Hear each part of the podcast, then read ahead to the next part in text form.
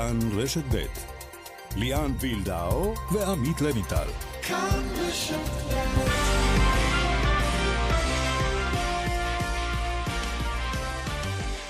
כאן ספורט, שלום לכם. הערב הוא ערב הפרידה, הזמנית בלבד. כך אנחנו מקווים מליגת העל בכדורגל. ממחר סגר גם על הספורט המקצועני. אז נכון, אימונים יהיו, גם האירופיות ישחקו, גם הענפים האולימפיים, לפחות הסגל האולימפי ימשיך להתחרות. אפילו הליגה הבלקנית בכדורסל עוד איתנו, אבל יש לא מעט בעיות. מיד ראיון עם שר התרבות והספורט חילי טרופר. וגם לא מעט חדשות ערב הסגר. קטה שאולי אולי עוזב את הפועל ירושלים ואת נבחרת ישראל לטובת אהבה יוונית ישנה. אייל ברקוביץ שמפתיע, הוא מצטרף להפועל פתח תקווה, ועוד כהנה וכהנה. שלום עמית לווינטל. שלום ליאן וילדאו. למדנו היום שדרכון דיפלומטי הוא לא תעודת יושר בעיני, אתה יודע, ועדה בהתאחדות שאמורה לאשר את בן חליפה, והעניינים בביתר רק הולכים ונעשים יותר מעניינים. כן, נשמע גם חוות דעת משפטית בעניין הזה, ממישהו שהיה במוקד מקבלי ההחלטות בעבר. המפיקה אורית שולץ, הטכנאי כאן בבאר שבע שימון דוקרקר, חיים זקן בירושלים, יובל לסעוד בתל אביב. אנחנו כולנו איתכם, עד חמש.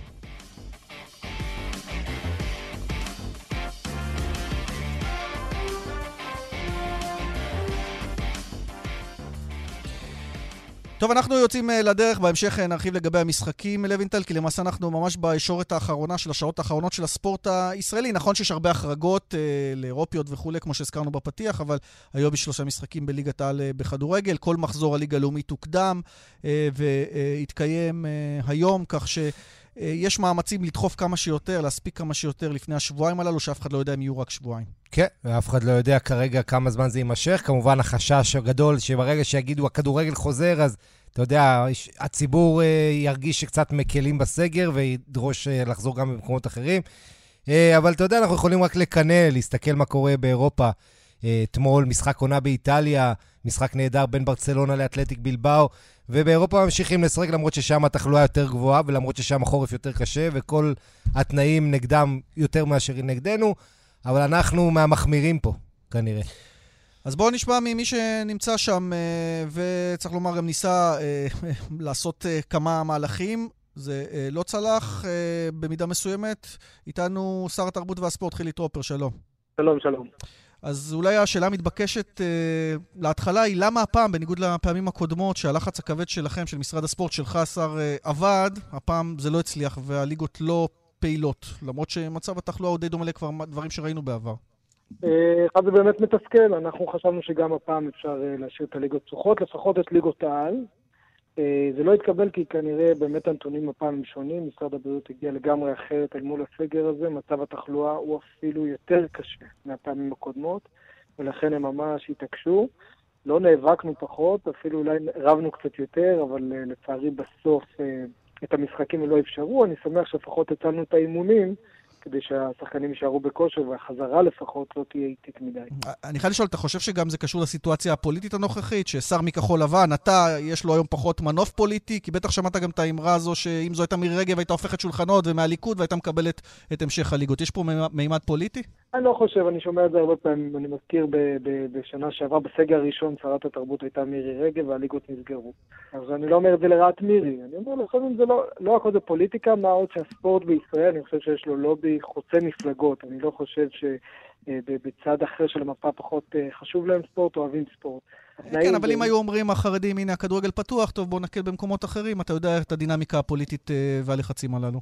הסוגיה של התנהלות החרדים היא הרבה יותר רחבה ובעיניי כואבת מאשר רק סיפור הכדורגל.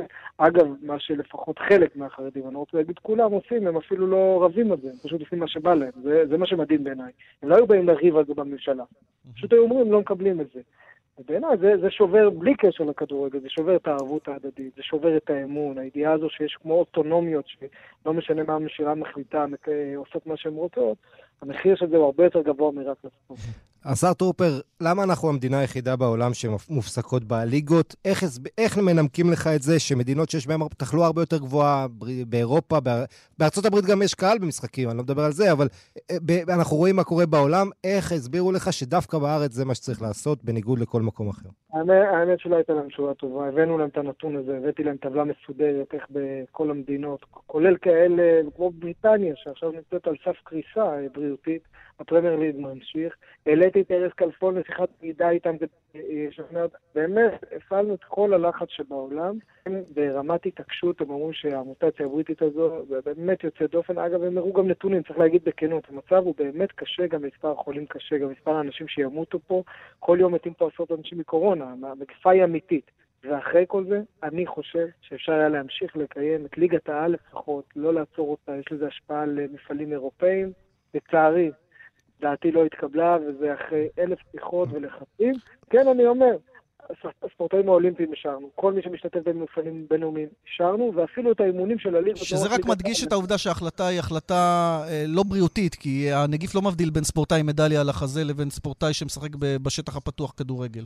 נכון, אני אגיד לך מה הטענה שלהם, צריך להגיד בכנות, הרי אני אמרתי להם, רגע, אם אתם מאפשרים להם לצאת, אם הייתם אומרים לי, אתם לא מאפשרים להם לצאת מהבית, הבן, אבל אם אתם מאפשרים להם לצאת לבית לאימון, למה לא לשחק? אז הם אומרים, זה נפגש בין קפסולה, כלומר, הקפסולה היא סגורה, אותו דבר החבר'ה האולימפיים שמתאמנים בווינג'ט, זה קפסולה סגורה, הם לא רוצים נפגשים בין קפסולות, זו הטענה שלהם בעיניי, ואני חמוק עליהם. הפעם גם לא היה לך בן ברית במשרד הבריאות, אם בעבר גרוטו, חובב כדורגל ידוע, חובב ספורט, עוד איכשהו צריך להשתכנע, הפעם הפרויקטור אש, מנכ"ל המשרד חזי לוי, והשר אדלשטיין, נדמה לי, היו חזית אחידה נגדכם. היו חזית אחידה, אני לא רוצה לקחת את זה במקומות אישיים, גרוטו אגב עדיין שם, והוא גם ביע דעתו בדיונים שאפשר... שמה שאפשר לשחק, בטח, לא? כן, הוא היה איתנו. יולי, תראה, אני רוצה להגיד לך, עד אתמול בשלוש בצהריים, אתמול היה להם איזה שלב שהם אפילו את המפעלים הבינלאומיים רצו להפסיק. ואמרתי להם, תגידו מה אתם רוצים שמכבי תל אביב תודח מהיורוליג, מכבי תל אביב אמורה לשחק, מכבי תל אביב כדורגל גם משחקת, הפועל ירושלים, חולון, המחירים הם גבוהים מדי, לפחות את זה צריך להשאיר, לפחות האימונים. אני יכול להבין את הקטע הזה שמותר להתאמן ואסור לשחק? זאת אומרת, הקבוצות אולי יישארו בכושר, אבל אם כבר, אתה יודע, הקבוצות כבר מתאמנות, אז מה ההבדל שהם ישחקו? הסביר, הסביר, קפסולות אמרו לו, זה ערבוב קפסולות. הם אומרים, אם סכנין מתאמנת, באר שבע מתאמנת, תל אביב מתאמנת, כל אחד מתאמן בתוך עצמה. המפגש ביניהם הוא המפגש שמוצאים למנוע בתקופה הקרובה. תראה, מה שהם לנו לפחות התחייבו, הרי בוא, אתה ואני יודעים שהסגר כנראה לא ייגמר בעוד שבועיים. אני לא רואה איך בתוך שבועיים מורידים את הנתונים. לנו הם התחייבו שהראשונים לחזור יהיו הליגות העליונות, אני מאוד מקווה שהם יעמדו. כלומר, גם אם הסגר יתארך אחרי שבועיים, אתה יכול לומר לנו, אחרי שבועיים הכדורגל חוזר, גם אם הסגר ממשיך. אני יכול לומר לכם שזה מה שהם התחייבו, להגיד לכם שבטוח יקרה, כבר למדתי פה שעד שזה לא קורה. אני לא אוהב לצאת בהצהרות לפני תוצאות. כשאנחנו רואים כמה חשוב להם התודעה פה, אז ברגע שישחררו את הכדורגל, הם בגידו לך, אנשים אחרים גם ישחררו. אבל אני לא אומר בקלות. אתה יודע, לא מזמן דיברנו על חזרת קהל המגרשים אולי במרץ-אפריל, עכשיו עם החיסונים והכל, איפה זה עומד העניין הזה? בעניין הזה עוד לא קיבלנו דחייה. אנחנו הייתה לנו, היו לנו כמה ישיבות חשובות לפני הקפיצה בתחלואה הזו במשרד הבריאות, וסוכם שבמתווה של הדרכון הירוק, שזה או חיסונים, או תעודת מחלים, או בדיקות, שעוד לא סגור איזה סוג בדיקות וכמה ולמה לפני המשחק, יאפשרו לתרבות ולספורט להיות הראשונים שחוזרים. אני מאמין שהם יעמדו במילה הזו. אף אחד לא יודע לנקוב תאריך, האם זה תחילת מרץ, סוף מרץ, אפריל, אבל זה אמור לקרות אחרי שמשהו כמו ארבעה עד חמישה מיליון איש יחוסנו פה, גם במספר הזה הם לא נוקבים עד הסוף, הם יאפשרו לנו להתחיל להחזיר קהל. זה לא יהיה במספרים ובצפיפות שהכרנו, אבל זה יתחיל חזרה, וזה חשוב מאוד בעיניי. השר טרופר, משהו ברמה הפוליטית היותר רחבה, אנחנו הולכים לקראת בחירות, מערכת פוליטית לא יציבה, נדמה שלא משנה איזה שר ספורט תהיה, בסוף אף תוכנית אי אפשר להוציא לפועל, כי הקדנציות הן קצרות, כי התנודות הן יותר מדי רחבות, כל שר מביא משהו אחר, אי אפשר יהיה באמת לפתח ככה את הספורט במדינת ישראל. אני אגיד לך, התנודות הפוליטיות האלה ועדיין משלמים מחיר כולם, גם הספורט, אני לא רוצה להפות את זה. אתה לא תהיה שר הספורט הבא הרי, נכון? לא יודע, לא יודע. אתה רוצה? אני כן, כן, מאוד אוהב את המשרד הזה, ממש. הלוואי ואני אוכל להמשיך להיות פה. זה לא קשה לך עם התרבות, שכל עולם התרבות מושפט, אני שנייה סוטק רגע מהספורט, אבל אתה יודע, עולם התרבות באמת כל כך חטף חזק בקורונה, ואתה יודע, אני מניח, מתלוננים, אתה יודע, באים אליך, זה לא מתיש אותך כל כך? לא מתי, זה כואב, אני לא יכול להגיד לך שזה לא חודר, אבל זה רק בעיניי מחדד את המחויבות של לעבוד יותר קשה, כדי לתת להם פתרונות, אותו דבר בתרבות, אותו דבר בספורט.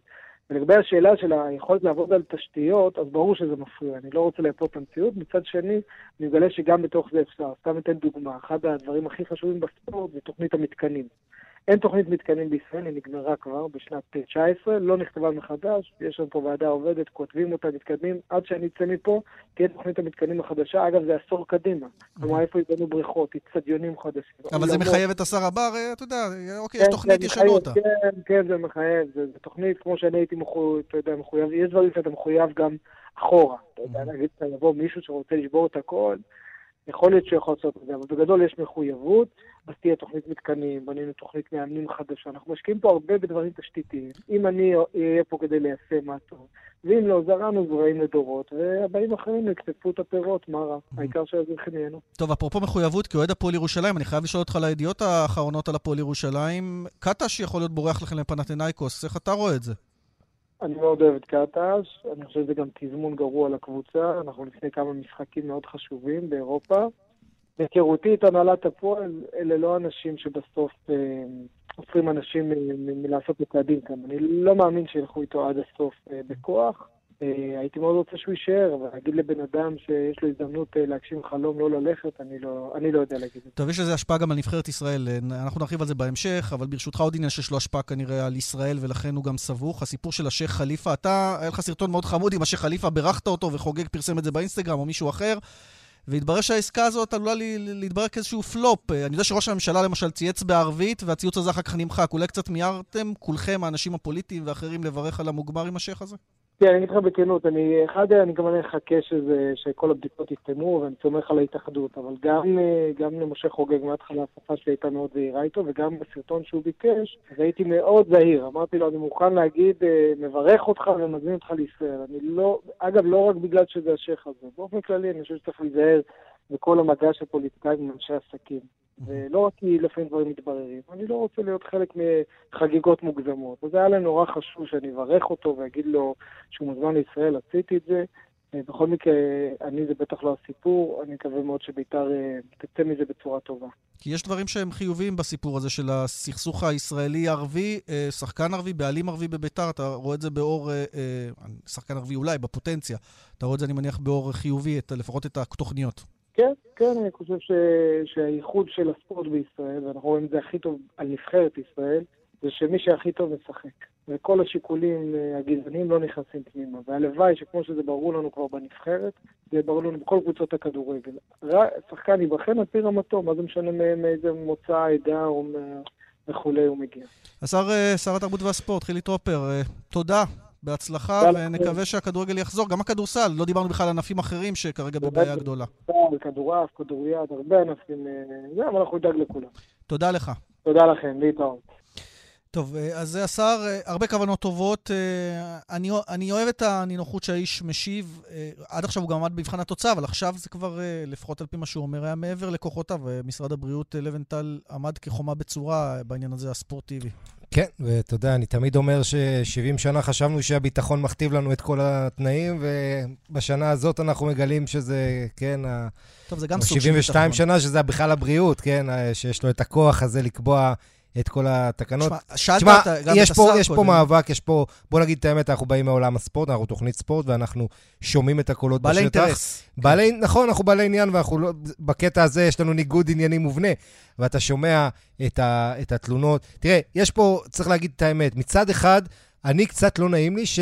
אתה יודע, הכדורגל ממשיך כאילו כעסק חיוני, והרבה עסקים אחרים, אם זה מוכר פלאפל או חנות אה, למחירת בגדים וכו', הם, הם נסגרים, זה גם לא נעים לי ככה, שדווקא כדורגל מוכר. מצד שני, אתה יודע, אתה רואה מה קורה בכל העולם, אתה מבין את החשיבות של זה, גם לבריאות הנפשית של הרבה אוהדי כדורגל, של הרבה אנשים שזה, אתה יודע, סוג של משהו שגם מחזיק להם את השגרה, הציפייה הזאת לכדורגל, לספורט בכלל, אגב, גם ילדים ונוער שכרגע לא מדובר עליהם, ואולי היינו צריכים גם לשאול את השר ולא שאלנו, אבל היום בצהריים שאלנו את דובר מערכת ההסברה של ההתאחדות לכדורגל, והוא אומר יש תוכנית סדורה, העונה הזאת תסתיים גם, ואנחנו נשלים את הפערים גם לילדים, אז נקווה שכך יהיה. שאלת קודם על עמדת... אגב, אנחנו לא ביורו, וזה מזלנו, אתה יודע, כי יש אחת האפשרויות שנידונה, ושההתאחדות שוקלת בעצם להציע לוויפה, זה שאנחנו נסיים את הליגה באמצע יוני, תוך כדי שכבר אחרי שהיורו, סליחה, התחיל כבר, והולך להיות מעניין פה כמובן, נקווה מאוד שיחזרו כמה שתר מהר. שאלת לוית על עמדת משרד הבריאות, גם את השר, אז בואו נשמע את פרופסור נחמן אש, הפרויקטור של הקורונה, מתוך דקל לוינסון, בכאן רשת בית הבוקר, מסביר את העמדה של משרד הבריאות בנוגע להפסקת המשחקים. זו הייתה התלבטות, וההיגיון שעמד מאחורי ה... איסור הזה הוא שזה ערבוב של קפסולות. Mm. יש לנו כל קבוצה, היא קפסולה, אין בעיה שהיא תתאמן, היא מתאמנת כל הזמן ביחד, אבל כשאתה מפגיש שתי קפסולות שונות, אז... אבל, זה, אבל אתה מסכים אותי שם... כן, אבל המדינה לא תקרוס, כן, אם, יהיו, אם יהיו כמה משחקים, ובסוף זה... נניח שהם ידבקו, זה בחורים הזאת, צעירים בריאים, כאילו מה, כמה זה מסוכן? אז בשיטה כבר? הזאת, בשיטה הזאת אפשר לפתוח כל דבר, כי אפשר להגיד, המדינה לא תקרוס עם הפתיחה הזאת, ועם הפתיחה הזאת. טוב, אז זו העמדה של משרד הבריאות. די אמר במילים אחרות שעושים, לא פותחים את זה, לא בגלל שזה מסוכן, אלא רק כדי לא לפתוח דברים אחרים שלא מישהו אחר יגיד, כמו שאמרנו לשר לגבי, למשל, בממשלה, החרדים שאומרים, הכדורגל פתוח, אז בואו נפתח דברים אחרים. למשל, כן? נו, שיהיה בהצלחה. בואו נדבר עוד קצת ענייני קורונה, על השפעות שלהם, ולא רק. קודם כל, גביע המדינה בכדורסל, בחודש הבא אמורים להיות משחקי חצי הגמר והגמר בחודש פברואר. אז הגמר מחליט איגוד הכדורסל לדחות אותו למועד בלתי ידוע בהמשך העונה, כדי שאולי אולי בגמר יהיה אפילו קהל, וזה תהיה חגיגת כדורסל כמו שצריך. חצאי הגמר יתקיימו במועד המקורי של הגמר, כלומר אחד עשר בפברואר. הפועל ירושלים מול מכבי ראשון לציון, ומכבי תל אביב מול הפועל חולון. זו ההגרלה. כן, לויטל? אני רק רוצה להעיר בהקשר הזה, שאתה יודע, בעונה שעברה, גמר גביע בכדורגל הספרדי, כבר גביע המלך, בין שתי קבוצות בסקיות, אתלטיק בלבאו וריאל סוסיידד, עד היום לא התקיים, בגלל שהם רצו לשחק עם קהל, ועדיין לא יודעים מתי, ואם בכלל זה יתקיים. לוקחים סיכון. ואם אמרנו הפועל ירושלים בראשון לציון, אף אחד לא יודע מי המאמן של הפועל ירושלים במשחק הזה, כי אולי עודד קטש עוזב לפנתינייקוס. ארה לוייסברג, וואלה ספורט, שלום. אהלן חברים. אתמול חשפת את דבר המגעים בין הצדדים, והיום זה רק מתחזק, וממה שאני שומע לפחות מהפועל ירושלים, אין ספק שקטש רוצה ללכת, עכשיו זו שאלת המחיר. האם יהיה פיצוי? איך זה בדיוק יסתדר? יש פה ברקע גם את, אולי מבחינת קטש, גם את שיקול נבחרת ישראל, שהוא יהיה חייב לעזוב אותה אם הוא הולך לפנתינייקוס, כי משחקי היורוליג ומשחקי פיבה, הנבחרות מתנגש. בקיצור, האם קטש הולך או נשאר להערכתך? כן, אז, אז בואו בוא נעשה סדר ובכמה סעיפים אה, נדבר על זה. אה, קודם כל פנתינייקוס השבוע פיצה את המאמן שלה, את אה, ג'ורג'יוס וובוראף, וניסתה להביא מאמן יווני אה, מוכר ומוערך, דימיטריס פריפטיס, שמאמן בקזן, לא הצליחה להביא אותו, ואז היא קצת נתקעה. היא הייתה צריכה להחליט או שאנחנו מביאים פלסטר רק לעונה הזאת, איזה מאמן אה, לא מוכר ונשבור את הראש בקיץ, או באמת לנס, לנסות וללכת על מהלך כמו עם פריפטיס, עם מאמן שיוכל עם, יותר, עם שם יותר גדול ועם ניסיון שיוכל לבנות את הקבוצה לעונה הבאה. הבינו שהם צריכים ללכת על מהלך כזה, ולכן אה, איפסו את כל הכוונות שלהם על עודד קטש. אה, קטש מעבר לניסיון שלו כמאמן, כמובן אי אפשר לנתק את ההיסטוריה שלו ואת הרקע ואת המטען הרגשי שלו עם פנתינייקוס, ופנתינייקוס פונה להפועל ירושלים בניסיון לשחרר אותו, מקבלת תשובה שלילית בהתחלה, אבל אתם יודעים, מאחורי הקלעים נמשכים המגעים. קטש נכנס להתלבטות לא פשוטה, מצד אחד המחויבות שלו החוזית לירושלים, שזה לא סתם קבוצה, זו עדיין קבוצה עם שאיפות ללכת עד הסוף בליגת האלופות, חתום עד סוף העונה, נכון? ויש לו חוזה עד סוף העונה כמובן בלי סעיף שחרור. ומצד שני, זאת ההזדמנות שהוא מחכה לה המון המון שנים, לקבל הכרה כמאמן ביורוליג, למרות שפנתינייקוס נמצאת במצב, במצב לא טוב, בטח העונה, ועוד לא יודעים מה יהיה בעונה הבאה לגבי התקציב שלה, שהוא כרגע הכי נמוך ביורוליג. ארלה, קודם כל אני שמח לטריד את זה שמאמנים יוונים באים לארץ, ומאמנים ישראלים מתחילים לצאת ליוון. מתי נתחיל לעשות טרידים על עיתונאים? אה, אוקיי. לא, תגיד לי, על איזה שדרוג כלכלי כאן אנחנו מדברים? משכורתו היום לעומת מה שהוא צפוי להרוויח ביוון. שתי משכורות למעשה, גם הפועל ירושלים, גם נבחרת ישראל. כן. אז זהו, קודם כל לגבי נבחרת ישראל, לא בטוח שהוא צריך לעזוב, בטח לא בהיבט המיידי. הרי למה שאני מבין מהאיגוד זה לא יכול לעבוד, כי אין, ברגע הראשון שיהיה התנגשות, הרי היורוליג לא סופרת פיבה וההפך, אז זה מכניס אותך לאימות מובנה. אבל דברים כן מתחילים לזוז, וכבר יש תקדימים. בחלון האחרון, כשנבחרת ישראל שיחקה בוולנסיה, נבחרת סרביה שיחקה במקום אחר, ואיגור קוקושקוב, שמאמן את פנרבחצ'ה, סיים את משחק היורוליג שלו עם פנר, והלך לאמן את נבחרת סרביה עוד באותו. אבל שלושה שחקני מכבי תל אביב לא היו בכלל, או רוס בלייזר לפחות, שהיה כשיר, לא היה בכלל בנבחרת בגלל היורוליג למשל. כן, שחקנים זה משהו אחר, אז לטווח הארוך זה בעייתי, אנחנו לא יודעים מה יהיה בעונה הבאה. העניין הכלכלי? אולי כן יצליחו להסתדר. העניין הכלכלי, אני לא יודע מה השכר שלו, לפנתינייקוס אין הרבה כסף, אז אני מניח, שוב בהערכה, שהשדרוג הוא לא עצום, אבל קטש כן יתעקש על העניין הזה שיהיה לו חוזה מובטח לעונה הבאה, ולא העונה הזאת תעבור, היורוליג כבר אבוד מבחינת פנתינייקוס, נשאר רק את האליפות והגביע ביוון, כשאולימפיאקוס בכלל לא בתמונה, כי בליגה השנייה, הוא, הוא מקבל את החוזה המובטח הזה, ואם וכאשר הוא יחתום, זה יהיה לעונה וחצי. אבל באמת עונה וחצי, כי אנחנו יודעים את תרבות הפיתורים שם, ואתה יודע, זה יכול להיות שהוא אחר חצי שנה, נגיד שמונה חודשים, אתה יודע, מפוטר משם. נכון, ו... תמיד, תמיד יש, תמיד יש את הסיכון, ו- וזה, וזה, זאת הריזיקה שקטש לוקח כאן. אני מניח שהוא יאמן את הקבוצה, הוא, הוא, מה זה יאמן את הקבוצה? הוא יבנה את הקבוצה אה, לעונה הבאה. השאלה היא איזו קבוצה זאת תהיה, האם זאת תהיה פנתינייקוס כמו של השנה, עם התקציב הנמוך, שאם זה יקרה, אז היא גם צפויה לאבד אה, את הנכסים המעטים שנשארו לה, כמו יואניס פפפטו ו- ודינוס מיטוגלו, המקומיים המובילים, שהשנה הסכימו להישאר בשכר מופחת, אבל אם יראו שאין איזה שיפור במצב, לא יישארו עוד עונה. או שפנתינייקוס באמת התחיל קצת להתאושש, אולי הקהל יחזור, ולפנתינייקוס יש קהל מאוד גדול ו- ומניב הכנסות, אולי יכנסו משקיעים חדשים, אולי אנקופולוס לטוב ולרע יחזור, ואם הוא, אם זה, אם זה לטוב, אז יהיה תקציב יותר גבוה, אם זה לרע, אנחנו מכירים את האיש ואת פועלו, ולא לא כיף לאמן תחתיו. הרי לשורה תחתונה, עודד קטש ב-עשרים וארבע שעות הקרובות יוכרז כמאמן פנתינייקוס, להערכתך שזה ייקח יותר זמן? בסבירות מאוד גבוהה שכן, לא יודע להגיד לך עשרים וארבע שעות, אבל זה אמור לקרות.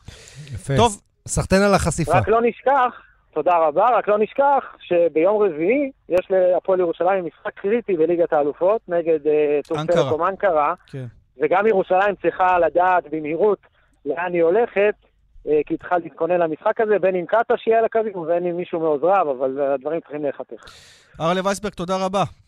תודה לכם, ביי ביי. והערב, מה שעוד מותר לשחק גם אחר כך, אבל הערב יש את היורוליג, מכבי תל אביב מול אלבא ברלין, משחק חוץ, ולפני המשחק התייחס גם יובל זוסמן לכל הסיטואציה עם הסגר, ובכלל המצב הספורטיבי נכון לעכשיו, יובל זוסמן מכבי תל אביב, הנה.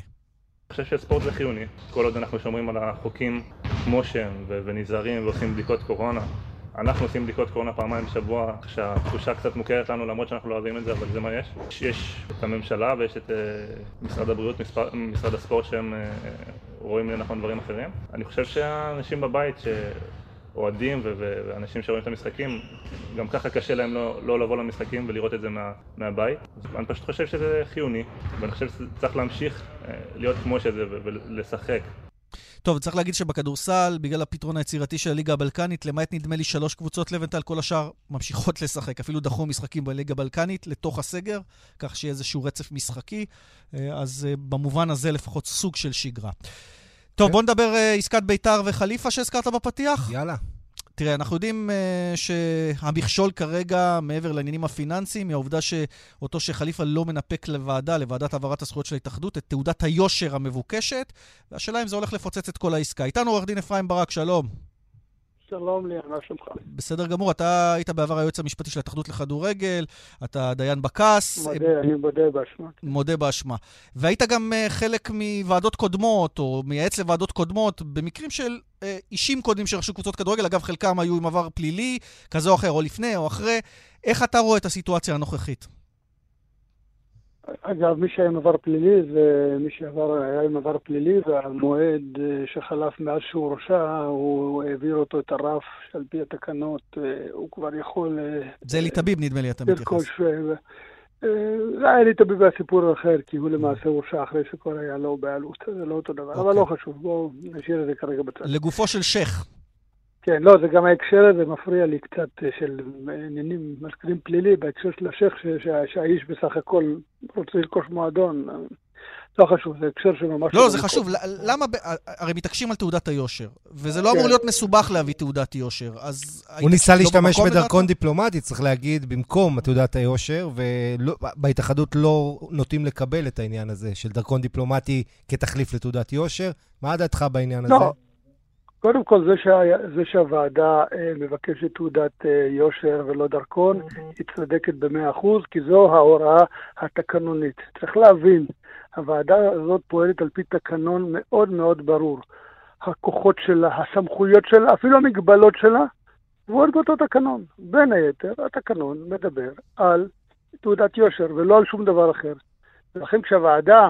מבקשת תעודת יושר, זה לא בגלל שהיא לא מספיק לטוב דרכון דיפלומטי, זה בגלל שזה מה שכתוב בתקנון, זה הכל. בהנחה והוא לא מביא, עורך דין אפרים ברק, הוא לא מביא את התעודה הזאת, הוא הביא תצהיר חתום על ידי עורך דין שאין לו עבר פלילי, וכאמור הוא לא חשוד במשהו, הוא סך הכל צריך להביא את התעודה הזו. האם בכל זאת יהיה אפשר לבצע איזושהי חריגה ולאשר את המעבר הזה, או שאתה אומר זה ירק ובל יעבור במקרה הזה?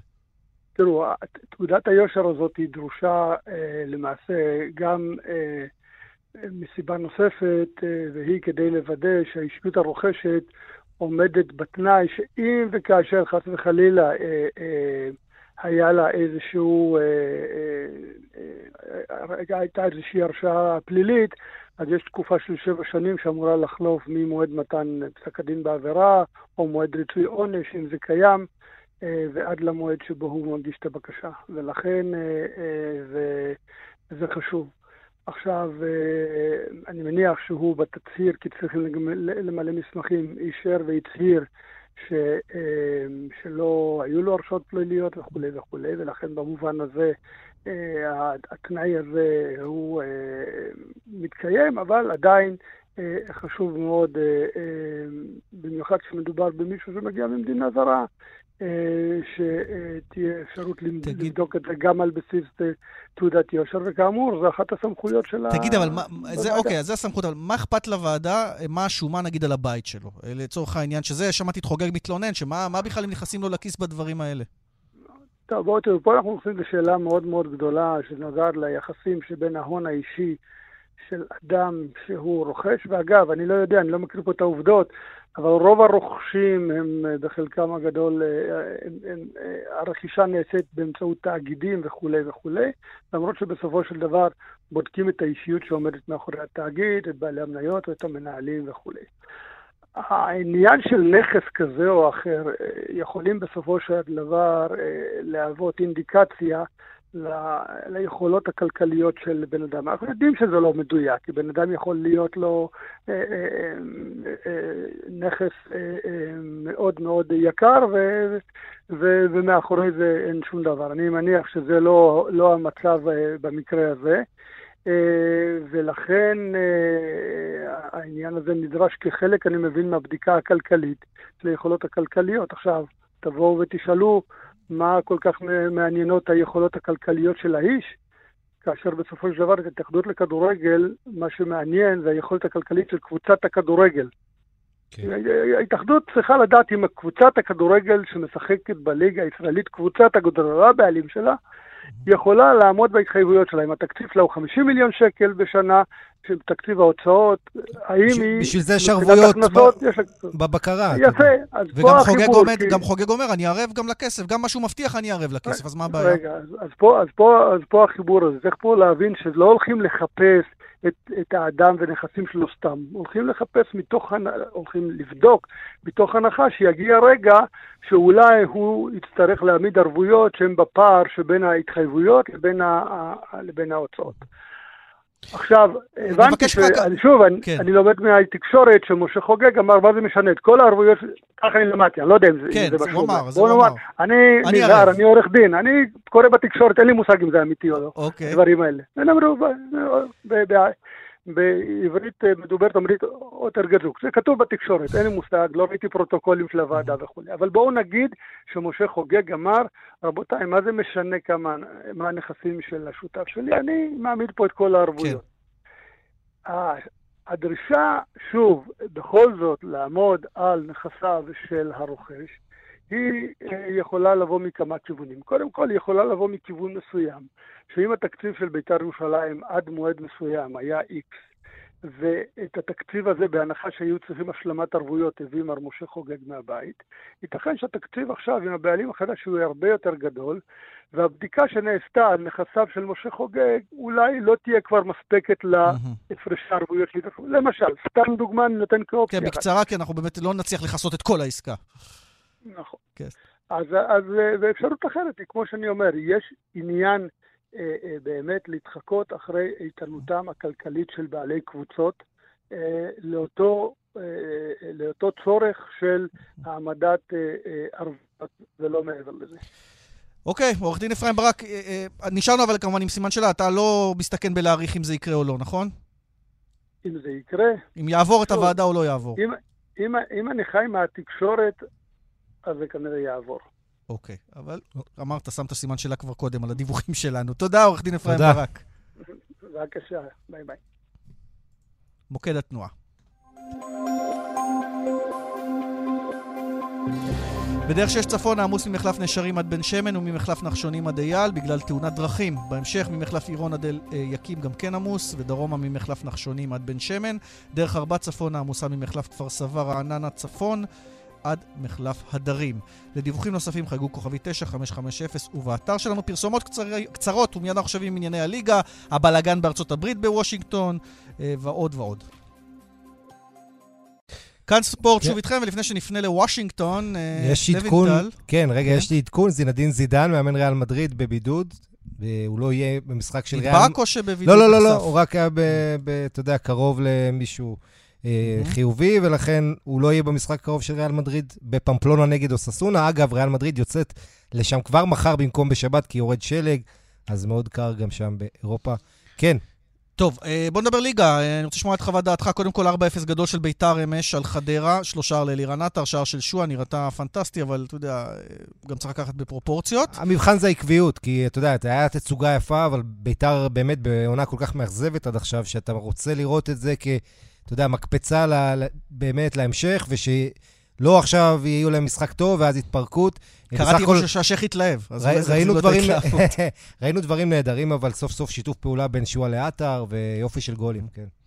הערב למעשה שלושת משחקי הפרידה הזמנית, כמו שאמרנו, מליגת העל, הפועל כפר סבא מול מכבי פתח תקווה בשבע, מועדון ספורט אשדוד מול הפועל תל אביב בשמונה, אשדוד גם אחרי חוויית קורונה לא פשוטה, מעל עשרה אנשים במועדון, אבל יש מספיק כדי לשחק. מכבי תל אביב מול בני יהודה, זה המשחק המרכזי ברבע לתשע, אם מכבי תל אביב מנצחת, היא שש נקודות בלבד ממכבי חיפה, שעשתה אותו טייקו השבוע עם באר שבע, אם רוצה אליפות פתוח לבנטל. כן, אני לא חושב ש, אתה יודע, זה מזכיר קצת את מה שקורה באיטליה. עם יובנטוס שכבר הייתה פיגור עשר, אבל אתה יודע, הם עדיין המכבי תל אביב של, של איטליה, שם מבחינת הזה, העוצמה בשנים האחרונות, מכבי תל אביב, נוכח העונות האחרונות, היא עדיין חזק בתמונה, בטח ובטח נוכח התוצאות האחרונות, חילופי המאמנים, עד עכשיו מה שקורה עם ון לבן, מכבי, כן, הם האיום הגדול, מכבי חיפה, אבל מה שכן, אני חושב, הולך להיות לנו מאבק אליפות מרתק וצמוד עד הסוף. טוב, מי שלא במאבק האליפות, אבל uh, היא בהחלט uh, פקטור uh, בליגה, uh, היא הפועל חיפה, אמנם הפסידה שתיים אפס לקריית שמונה במחזור האחרון, אבל uh, ראינו גם דברים אחרים, ואיתנו מוושינגטון יואב קץ, הבעלים, שלום יואב. שלום וברכה. קודם כל, uh, תכף נשאל אותך למהומות בוושינגטון, שהם סיפור uh, כמובן מרכזי, אבל הליגה שלנו שנכנסת לסגר, בא לכם בזמן uh, הסיפור הזה לעצירה, מה אתה חושב? לא, בכלל? לא בא לנו בזמן, אם זה היה נכנס לסגר ביום שני, זה היה יותר טוב, או ביום שלישי. כן? הבנו. כן. ובכלל, איך אתה רואה את עצירת הכדורגל? אתה חושב שזה היה צעד הכרחי? או שאתה חושב לחלוטין שזה היה כקבוצה שסבלה? סבלתם אבל מהקורונה. אנחנו סבלנו מהקורונה, סבלנו מפציעות, פחות מתחשבים בנו, אני חושב שהכוח הפוליטי שלנו מאוד קטן, יותר מתחשבים למשל באשדוד, אבל, ולכן, אם, בוא נגיד ככה, שישה שחקנים חולי קורונה ועוד חמישה שחקנים, ועוד שישה שחקנים פצועים, חלקם בגלל הקורונה, אז uh, עושה את החיים קצת קשים. טוב, ולא, אבל אף אחד לא התחשב, אף אחד לא דחה את המשחק, כמו שדחו נגד, את המשחק של אשדוד נגד קריית שמונה. ויואב, מה אתה חושב על, בכלל, על רעיון להפסיק את הליגה שלנו, בזמן שזה לא קורה באירופה בכלל? על זה אני לא יכול לחוות דעה, כי ממש אין לי את הנתונים. אני ממש לא יודע. לא, אין לי את הנתונים, אני לא יכול לחוות דעה. טוב, בוא נדבר על מה שאתה כן יכול לחוות עליו דעה מקרוב, על מה שקרה בוושינגטון הלילה. אגב, ראינו את שחקני ה-אן בי איי חווים דעה מאוד נחרצת. לא, זה לא חדש. כן, רובם המכריע אומרים, תראו את היחס הסלחני למפגינים בגבעת הקפיטול, לעומת היחס הלא סלחני לקהילה השחורה שהפגינה. ירו למוות, רק נזכיר אתמול באחת. כן, ארבעה אנשים. With all due respect, אני לא מסכים איתם.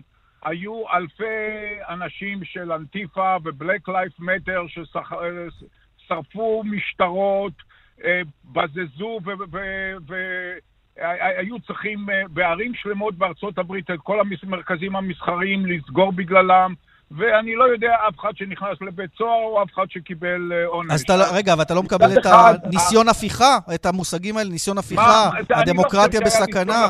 אני חושב שזה היה מאוד פסטריישן, על זה שבוא נגיד ככה, ארבעים אחוז מהציבור האמריקאי מאמין שהיה כאן אה, אה, אה, בחירות לא צודקות.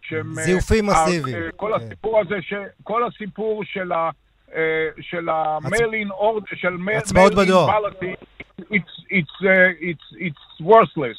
בתור רואה חשבון, בתור מי שיודע לעשות אודיט, על, על דברים כאלו, אי, אי אפשר למצוא לעולם עם מישהו, עם מישהו שהוא זכאי לבחור, כן בחר, כי אין שום טרייס של החתימה, כן. אין שום טרייס של הבן אדם. אז בוא נגיד ככה, הבחירות האלו לא היו בחירות צודקות, והן היו בחירות שהזכירו טוב. את הבחירות של אלף תשע מאות שישים, שהמאפיה יחד עם מאיר דלי בשיקגו שינו את הבחירות. טוב, הלכנו למחוזות שבהן, קודם כל יש פה שישים ושישה אחוזים, יש פה שישים ושישה אחוזים משלושתנו בשידור, שכבר הולכים למחוזות של הודח שלא בצדק, ונגנבו הבחירות, אני מבין, גם לוונטל. לא תמצא את זה בשום מקום בתקשורת, תדע לך. טוב, אז הנה, לפחות תקדים אחד. יואב, אבל... זה יעבור בשקט הימים הבאים מהיכרותך, אתה מתגורר בוושינגטון, אתה עושה עסקים בוושינגטון. לדעתי כן, לדעתי, לדעתי זה שרה, זה, למצלמות זה נהדר, זה נראה למצלמות, ויראו זה עוד פעם ועוד פעם ועוד פעם ועוד פעם, מבחינת החיי יום יום, הכל חזרה למקומו בשלום, היה לי כבר בבוקר פגישה בשמונה בבוקר בוושינגטון, שום דבר... תהיה העברת מקל חלקה, טראמפ לא יעשה עוד איזה תרגיל לביידן? אני רק יכול לעדכן שדנס קווינו, אחד מהאנשים הכי קרובים לטראמפ, שאחראי למדיה החברתית, מוציא הודעה בטוויטר, אתם יודעים, טראמפ הושעה מהטוויטר ל-שתים עשרה שעות, גם כן עוד אבסורד שכזה, אבל הוא מוציא הודעה שכן, טראמפ מתכוון להעביר בלי בעיה את ה-עשרים בינואר, וכן, וזה מה שיקרה גם בסופו של דבר. בוא נחזיר אותך לספורט, יואב. אתה כבר רוצה להתקשר עוד מעט לינקה לשחר, לאחל לו הצלחה מאבק האליפות, ואולי ברכות על זה, או שאתה אומר המאבק פתוח שם? Too early. I wouldn't mind calling him when it happened, but it's way way too early. כן, אתה חושב שזה ממש לא סגור, אתה אומר, המאבק האליפות.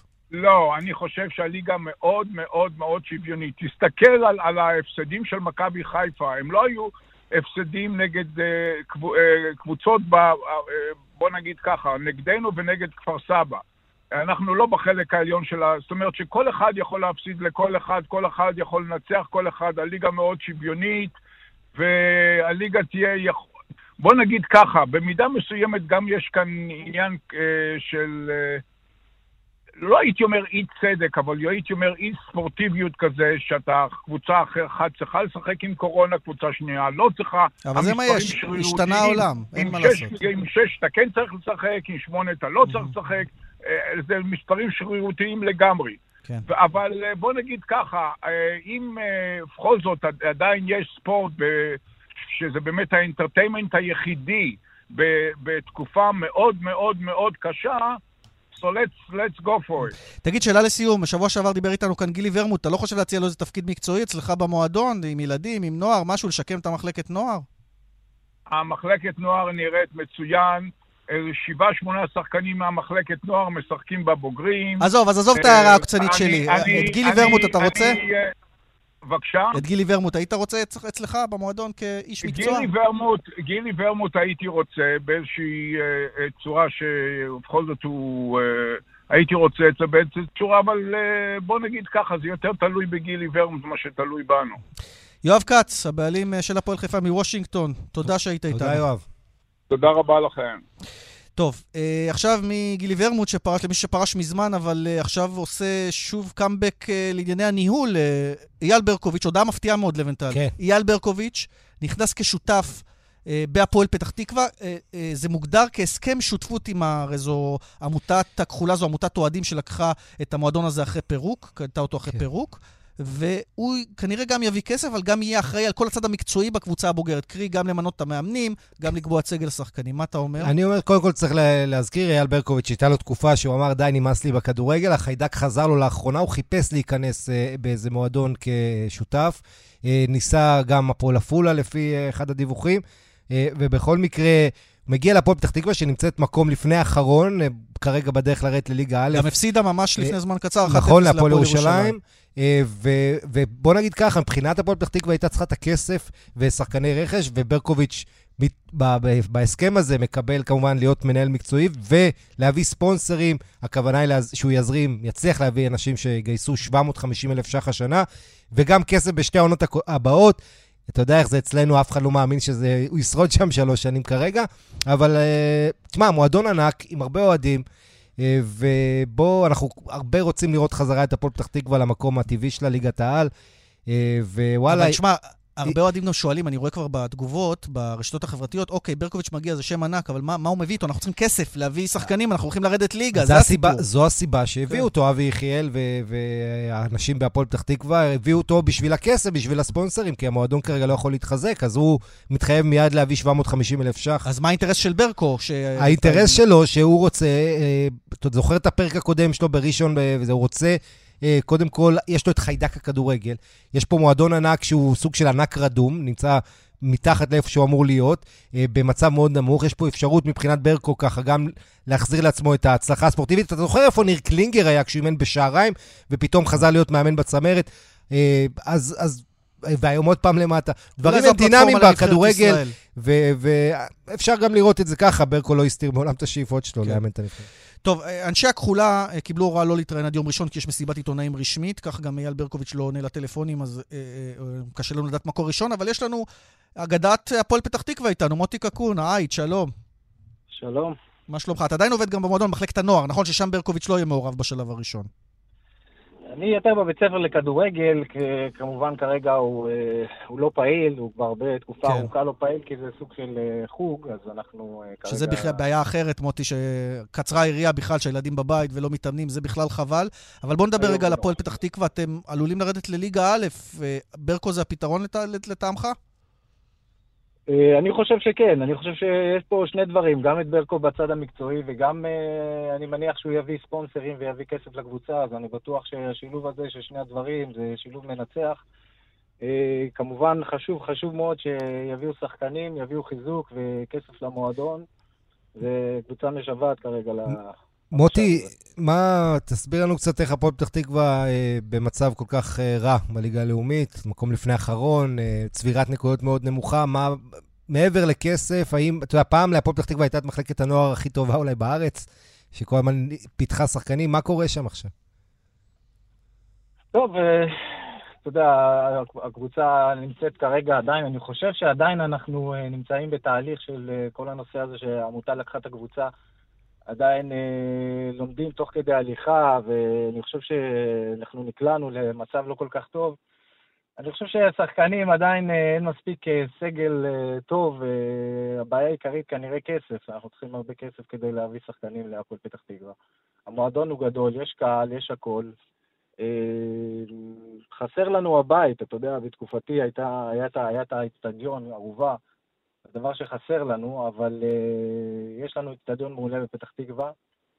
אני חושב שאייל ברקוביץ' יכול לעזור, יכול להביא כסף, וגם uh, לתרום, uh, לתרום לידע המקצועי שלו כמובן. טוב, זו שאלה שאני שאלתך כעובד המועדון, אבל לבנטל, האם ברקוביץ' יביא אנשי מקצוע וישלם ביד רחבה על אנשי מקצוע, חלרים מהנוער וכולי, או שפתאום נראית ניר ברקוביץ' המאמן, אתה יודע, סידור כזה שאנחנו מכירים אותו כבר ממקומות אחרים. זה בדיוק השאלה, אני חושב שגם ברקו יודע שיש פה מבחן, ושכל העיניים עליו, גם בגלל השם הגדול וכל המעמד שלו, בזכות כמובן, וזה באמת, אני חושב ש... אתה יודע, ברקו בוא נגיד ככה, אם פה הוא נופל, ואינטריגות ודברים כאלה, יהיה לו כבר קשה אחרי זה לקבל עוד מועדון, אז הוא גם יודע שכדאי לו להתנהל בצורה מקצועית ולהצליח שם, בלי, אתה יודע, שטיקים וכאלה. יהיה מאוד מעניין לראות איך זה, איך זה יקרה, אבל בוא נגיד, ברגע שהוא יביא כסף, בליגה הזו בהחלט הפועל פתח תקווה יכולה, תוכל ללמוד איזה שניים, שלושה חיזוקים, אני חושב, ולעשות איזה קפיצה. אתה יודע, העונה הבאה כבר אולי תכוון יותר גבוה לעלות ליגה. אבל כרגע, קודם כל, היא חייבת לשרוד. כן, בהחלט. מוטי, אני רוצה לשאול אותך על האלמנט המוסף שהזכרת, בית ספר לכדורגל, ילדים יושבים בבית, עד כמה אתה מקבל את הפניות של ההורים, תשמע, הילד לא רוצה לחזור לשחק כדורגל, כי אנשים לא מבינים שזה אסון ספורטיבי מה שקורה לילדים ולנוער, מעבר לליגות המקצועניות.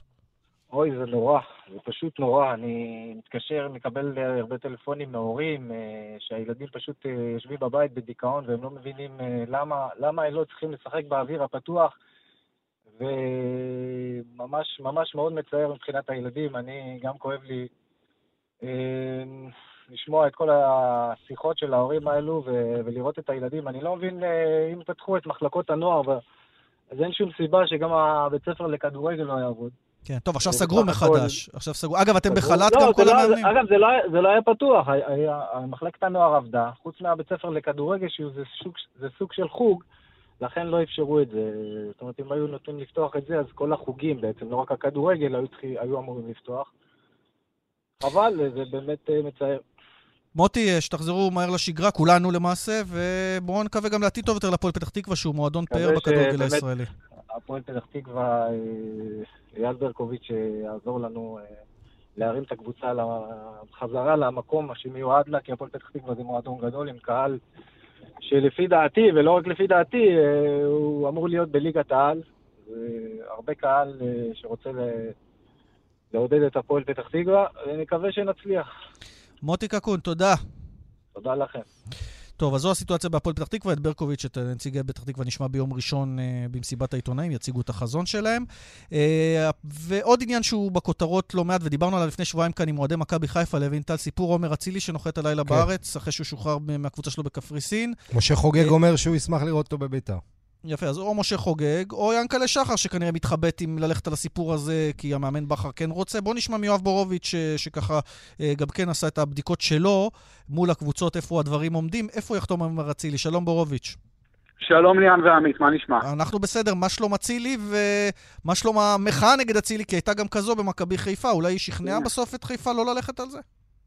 שלומו של אצילי לא רע בכלל, כי יש שתי קבוצות שרוצות אותו, אחת יותר ואחת טיפה פחות. מה בדיוק הסיפור? אוקיי. מכבי חיפה בגדול בשבועות האחרונים החליטה, קיבלה החלטה עקרונית לצרף את עומר אצילי, זאת בגלל שהמאמן ברק בחר מאוד רוצה את עומר אצילי, מאוד דחף, ובמכבי חיפה מאוד מאוד רוצים לרצות את ברק בחר, רוצים שהוא יישאר בקבוצה מעבר לעונה הזו, ורוצים באמת לרצות אותו, וגם חושבים שאצילי יעזור מקצועית כדי לזכות באליפות. אז שכנעו את ינקה לשחר, והייתה החלטה עקרונית, גם עומר אצילי רוצה להגיע למכבי חיפה. רק מה? יש מחאה רצינית מאוד שלא מעט אוהדות ואוהדי מכבי חיפה, גם סיקרנו את המחאה הזאת אה, בחדשות הערב, וגם יש ארגוני נשים וארגוני אה, תקיפה, אה, נפגעות אה, תקיפה מינית. כולם פנו ליעקב שחר, הוא נכנס לסוג של בונקר ולא ממש משיב, אבל אני מבין מגורמים... רגע, נגיד למי שלא חיפה. מבין על מה אנחנו מדברים או לא מקשר, אה, עומר אצילי עבר לקפריסין אחרי סיפור פרשת קיום יחסי המין עם הקטינות, אחרי שהוא למעשה פוטר או, או נזרק ממכבי תל אביב. יחד עם דור מיכה. עם הדור מיכה, התיק נסגר מחוסר אשמה פלילית, ועכשיו הוא חוזר ארצה ורוצה לחזור לשחק כדורגל בארץ. נכון, חשוב מאוד ליאן, כמובן עומר אצילי באמת היום כבר מפורסם בגלל פרשת הכדורגלנים והקטינות יותר אפילו מאשר ככדורגלן, אבל בגדול מכבי חיפה פתאום בימים האחרונים יש חיבוטי נפש ויש מחלוקת בתוך המועדון בדרגים הכי הכי גבוהים. יש גישה שאומרת אנחנו רוצים אצילי ואנשים שרוצים את אצילי, ויש אנשים שאומרים בואו בואו חכו קצת, אולי הדבר הזה מסוכן, אולי הדבר הזה מבחינתנו הולך להיות סוג של אסון תדמיתי. Okay. ולכן, ולכן מכבי חיפה מתקררת, אבל מי שבצד השני מתחממת, זו בית"ר ירושלים. שם יש את משה חוגג, שמאוד מאוד רוצה את עומר אצילי, מצהיר על כך. עומר אצילי חותם לפנות בוקר, אמור להיפגש היום, היה אמור להיפגש היום עם יעקב שחר, רק מה, משה חוגג תופס אותו אפילו קודם, נפגש איתו, עומר מציע, מציע לו הצעה אפילו טובה יותר משל מכבי חיפה. ינקה לשחר גם לא אוהב את זה, שעומר אצילי הלך להיפגש עם חוגג, ובמכבי חיפה אומרים לי, וזה מהשעה האחרונה, אומרים לי, שני דברים. דבר אחד, עוד לא קיבלנו החלטה סופית. דבר שני, אם להיות כנים, היום, ברגע זה ממש, עומר אצילי יותר קרוב לבית"ר ירושלים. וזה דבר מאוד מאוד דרמטי. זה אומר שפתאום, היינו בטוחים שהוא יגיע למכבי חיפה, פתאום נראה שאולי יש סיכוי לא רע בכלל, שבסוף זאת תהיה בית"ר שרוצה אותו, מוכנה לתת לו חוזה ארוך טווח, הרבה מאוד כסף, והוא גם שיחק בעבר בבית"ר ירושלים. רק נגיד, חברים, עומר אצילי רצה מכבי חיפה, לא רצה בית"ר ירושלים. כן, אבל אני יכול... אפשר לעדכן שכבר נפגשו חוגג ואצילי היום. כן, כן, אמר את זה. אז כן, בסדר. טוב, בורוביץ', נמתין להתפתחויות, כי זה תנודתי כמו שאנחנו רואים. תודה. תודה רבה. מה אתה אומר, לוינטל? הזכרנו, התיק הפלילי שלו נסגר בחוסר אשמה, ואני מבין ממשפטנים שזה די חריג בעבירות כאלה חוסר אשמה, אז זה די מהדהד.